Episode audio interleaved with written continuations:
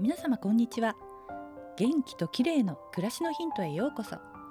今日もお越しいただきありがとうございます。皆さんパソコンに向かっていると肩が凝りますよね。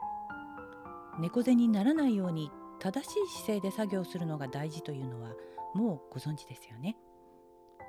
それ以外にもキーボードの打ち方これを変えるだけでも肩の力がふわっと抜けるんです。今日は肩が凝らないキーボードの打ち方のコツについてお話ししたいと思います。皆さんキーボードを打つ時親の敵を打つみたいに大きな音を立てていませんか？私も昔からピアノを弾く時のようにキーボードを強く打つのが癖でカタカタと大きな音を出しがちなんです。でもこれは肩や首が緊張する大きな原因なんだそうです。疲れない体を一気に手に入れる本の著者藤本康さんによるとキーボードを打つ時にはキーボードと指の間に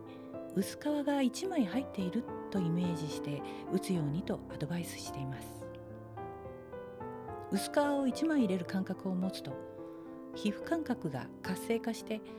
必要以上の力で押すことがなくなり首や肩がリラックスした状態を保てるといいます。これはキーボードだけでなく包丁やペンを握る時などにも応用できます。薄皮1枚の感覚で柔らかく包丁を握れてスムーズに包丁を操ることができるようになるんですね。私も何をするにもつい無駄に力が入ってしまう方なんですが外の世界と柔らかく接するために薄皮1枚の感覚を日常生活のいろいろな場面で取り入れようと思います。皆さんもキーボードを打つ時どんな音を立てているのか一度チェックしてみてくださいね。今日はキーボードを打つ際の薄皮1枚の紅葉についてでした。